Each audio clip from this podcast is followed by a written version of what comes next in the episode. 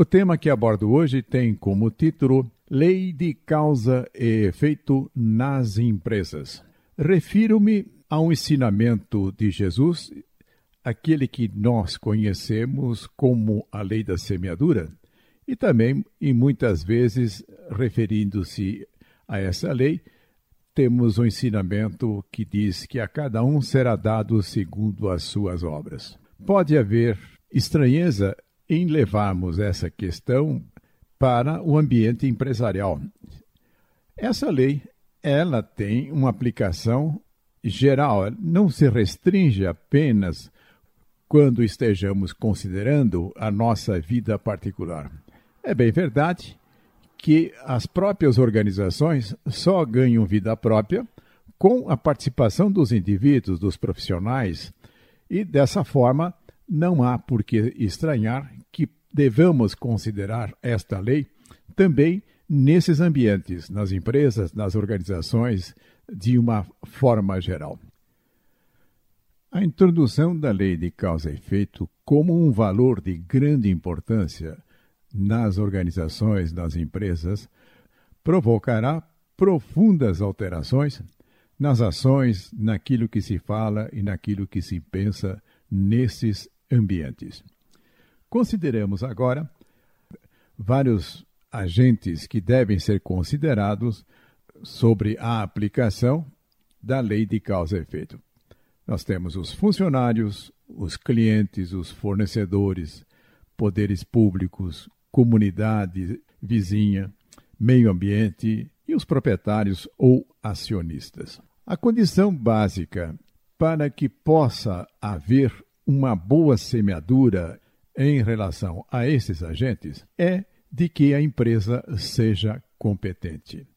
Vamos entender por competência a capacidade de produzir serviços e bens de alta qualidade, ao mesmo tempo em que se utilize a menor quantidade de recursos possíveis para que os custos sejam compatíveis ao oferecimento de um preço justo e ao mesmo tempo que haja uma margem de lucro adequada para o empreendimento.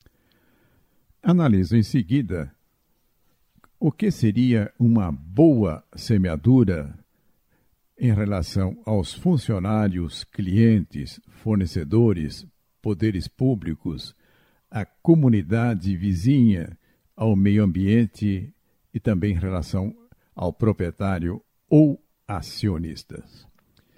Posso trazer ainda uma questão importante: como reconhecer se uma semeadura é boa ou não? Trago mais um ensinamento de Jesus mais um ensinamento de natureza espiritual para que possamos orientar as ações das empresas e das organizações. Esse ensinamento é aquele que nós conhecemos como a lei de ouro ou a lei áurea, que explicita o seguinte: faça ao outro o mesmo que você deseja para si próprio.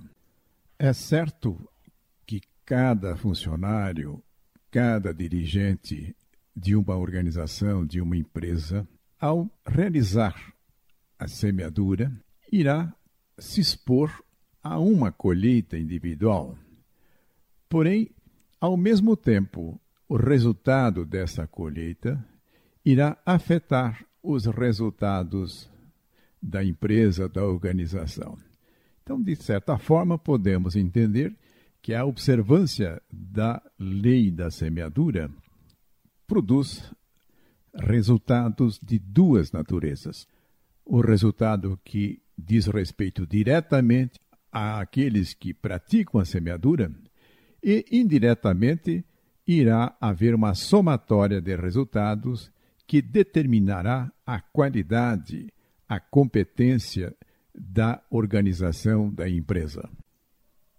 Em relação aos funcionários, há a semeadura da empresa para com eles, mas há também a semeadura que cabe ao funcionário realizar da melhor forma possível.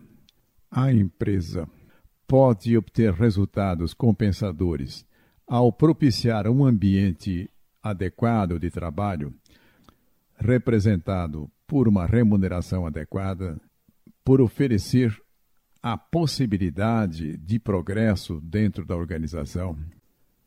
Por outro lado, o funcionário deve ter a noção exata de que o sucesso da empresa, como o seu próprio sucesso particular, depende de sua semeadura. Ao fazer uma boa semeadura, estará criando a possibilidade de um desenvolvimento profissional em que poderá galgar posições cada vez mais recompensadoras para a sua realização, e essa atitude irá favorecer também a organização, a empresa em que lhe oferece o emprego.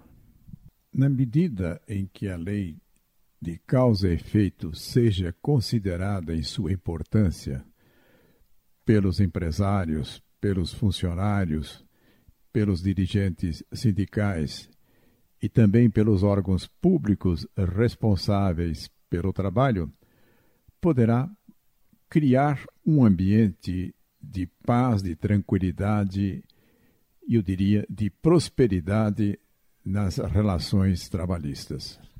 Dada a grande importância deste relacionamento de funcionários, empresários e demais partes envolvidas, poderíamos apresentar uma apreciação ainda mais detalhada. Mas vamos adiante. Vejamos agora o que considerar sobre uma boa semeadura em relação aos clientes. A boa semeadura depende do oferecimento de produtos de qualidade e que seu preço também seja um preço justo. Depende também de um atendimento de excelência. Depende, nos casos que assim são exigidos, de uma entrega em que respeite os prazos. Em situações em que o uso do bem requer uma assistência posterior, vão ser necessários serviços de pós-venda também de qualidade. Ao se fazer isso, o resultado que se pode colher é criar vínculos de fidelidade, vínculos de interesse mútuos entre a empresa e os clientes. Os clientes podem ser multiplicadores através da influência que venham a exercer através de seus comentários multiplicadores, no caso aqui, corresponde a atrair novos clientes para a empresa. Todo o cuidado e interesse da empresa para com seus clientes pode fazer com que eles sintam-se gratificados de utilizarem produtos e serviços que levam a marca da empresa. Essas ponderações podem parecer bastante óbvias. Entretanto, não é assim o relacionamento entre uma empresa e seus clientes não fica restrito a questões comerciais, a questões legais, quando possam haver divergências. Há também algo muito mais profundo a ser considerado através da lei de causa e efeito. Aquilo que pode muitas vezes ficar na dependência de juízos especiais a respeito de coisas que possam surgir, o cumprimento da lei de causa e efeito é automático. Não há como subtrair-se aos resultados. A cada semeadura, volto a insistir, corresponderá necessariamente a uma colheita. Se a semeadura é voluntária, a colheita é obrigatória. Vejamos o que considerar em relação aos fornecedores. O relacionamento mais harmonioso que podemos visualizar entre a empresa e seus fornecedores é quando isso se transforma numa parceria. Parceiros são aqueles que têm todos os seus interesses, todas as suas peculiaridades levadas em consideração. Não há o propósito de levar vantagem em prejuízo do outro. Essa visão substitui, evidentemente, uma visão ultrapassada, arcaica, e que muitas vezes uma das partes, valendo-se de uma posição de força, acaba por impor condições em que outro submete-se por não ter outra alternativa. Sempre que uma negociação tem uma característica dessa natureza, não é de se estranhar que em negociações futuras possa haver o troco. Troco, no caso aqui, quer dizer devolver na mesma moeda alguma coisa que possa ter sido pressionada, alguém tenha sido obrigado a cumprir. Isso nada mais é do que a constatação de que realmente a semeadura determina a colheita. E no caso, quando há essas condições negativas, sem dúvida nenhuma, a colheita não poderá ter outra natureza, ou seja, será uma má colheita. A boa semeadura a ser observada na relação da empresa com seus fornecedores cria, como já dissemos, a parceria, e esta responde pela possibilidade que as negociações sempre serão de ganha-ganha. Isto significa que haverá benefícios mútuos, que pode inclusive criar vínculos para o futuro, aonde vantagens adicionais possam ser identificadas tanto pelo aquele que compra como por aquele que vende. Em relação aos poderes públicos, ganha um realce todo especial uma semeadura de qualidade que deve estar presente no cumprimento das obrigações fiscais. Isto significa pagar os impostos, pagar os tributos que são determinados pela lei do município, do estado e do país. Ressalte-se, inclusive, que isto é uma obrigação para com a comunidade de uma forma geral, pois que os recursos que são arrecadados através dos tributos revertem-se através dos poderes públicos em benefício da população pela prestação de serviços que os órgãos públicos prestam.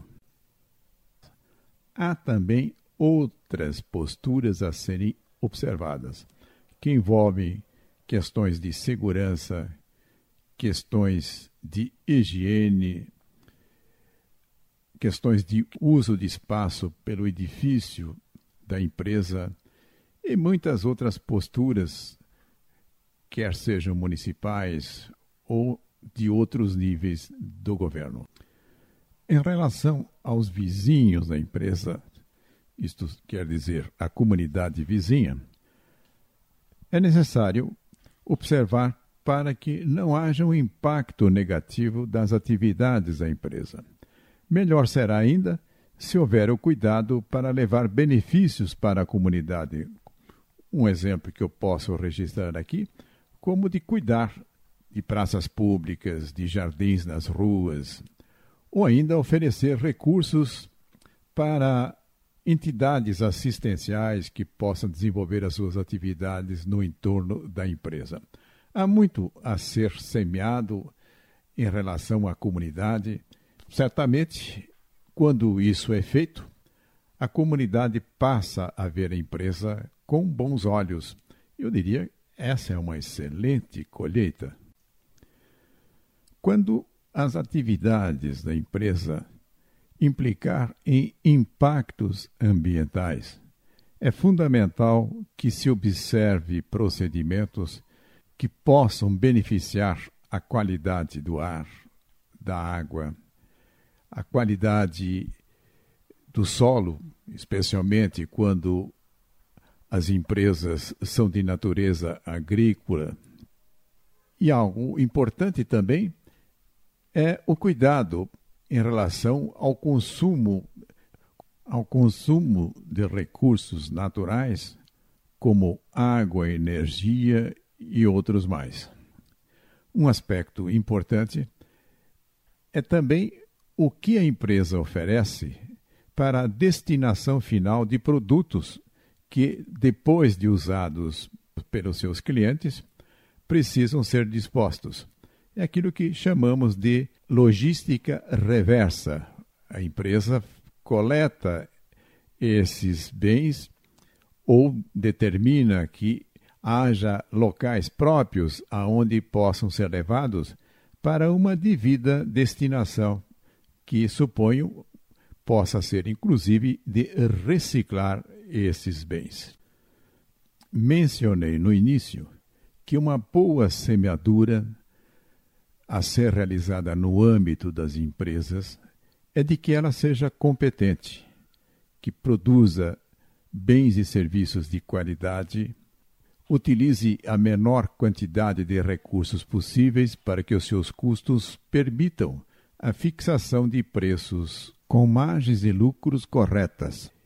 E a existência de uma margem de lucro adequada é o que vai permitir que se atenda a boa semeadura em relação a funcionários, clientes, fornecedores, poderes públicos, comunidades vizinhas, meio ambiente e, sem dúvida nenhuma, há também a necessidade de uma adequada remuneração dos capitais empregados pelo proprietário ou pelos acionistas, visto que o sucesso, a expansão dos negócios, a manutenção das atividades empresariais depende de recursos que são provenientes de uma receita, de uma margem entre o preço que se oferece e os custos para a sua obtenção.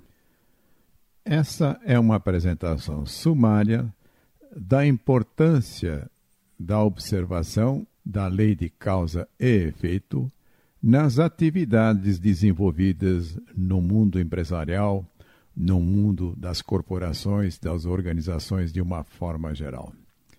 Seria algo altamente auspicioso se víssemos no presente e quem sabe ainda mais no futuro a determinação que essa lei seja incorporada como um valor básico das atividades, de tal forma que pudessem estar presentes no treinamento dos funcionários que possam estar presentes nos documentos que expressam o planejamento, a estratégia das empresas e das organizações. Se a lei de causa e efeito, ou seja, se a lei da semeadura determina que a cada um será dado segundo as suas obras, significa que cada um está no comando de suas vidas. A sua vida será uma determinante das escolhas que fazem quanto à semeadura a ser procedida. Se isto é verdade em relação ao destino individual, também deve ser considerado como verdade em relação ao destino das organizações, das empresas. E não há, portanto, por que desconsiderar a importância dessa lei.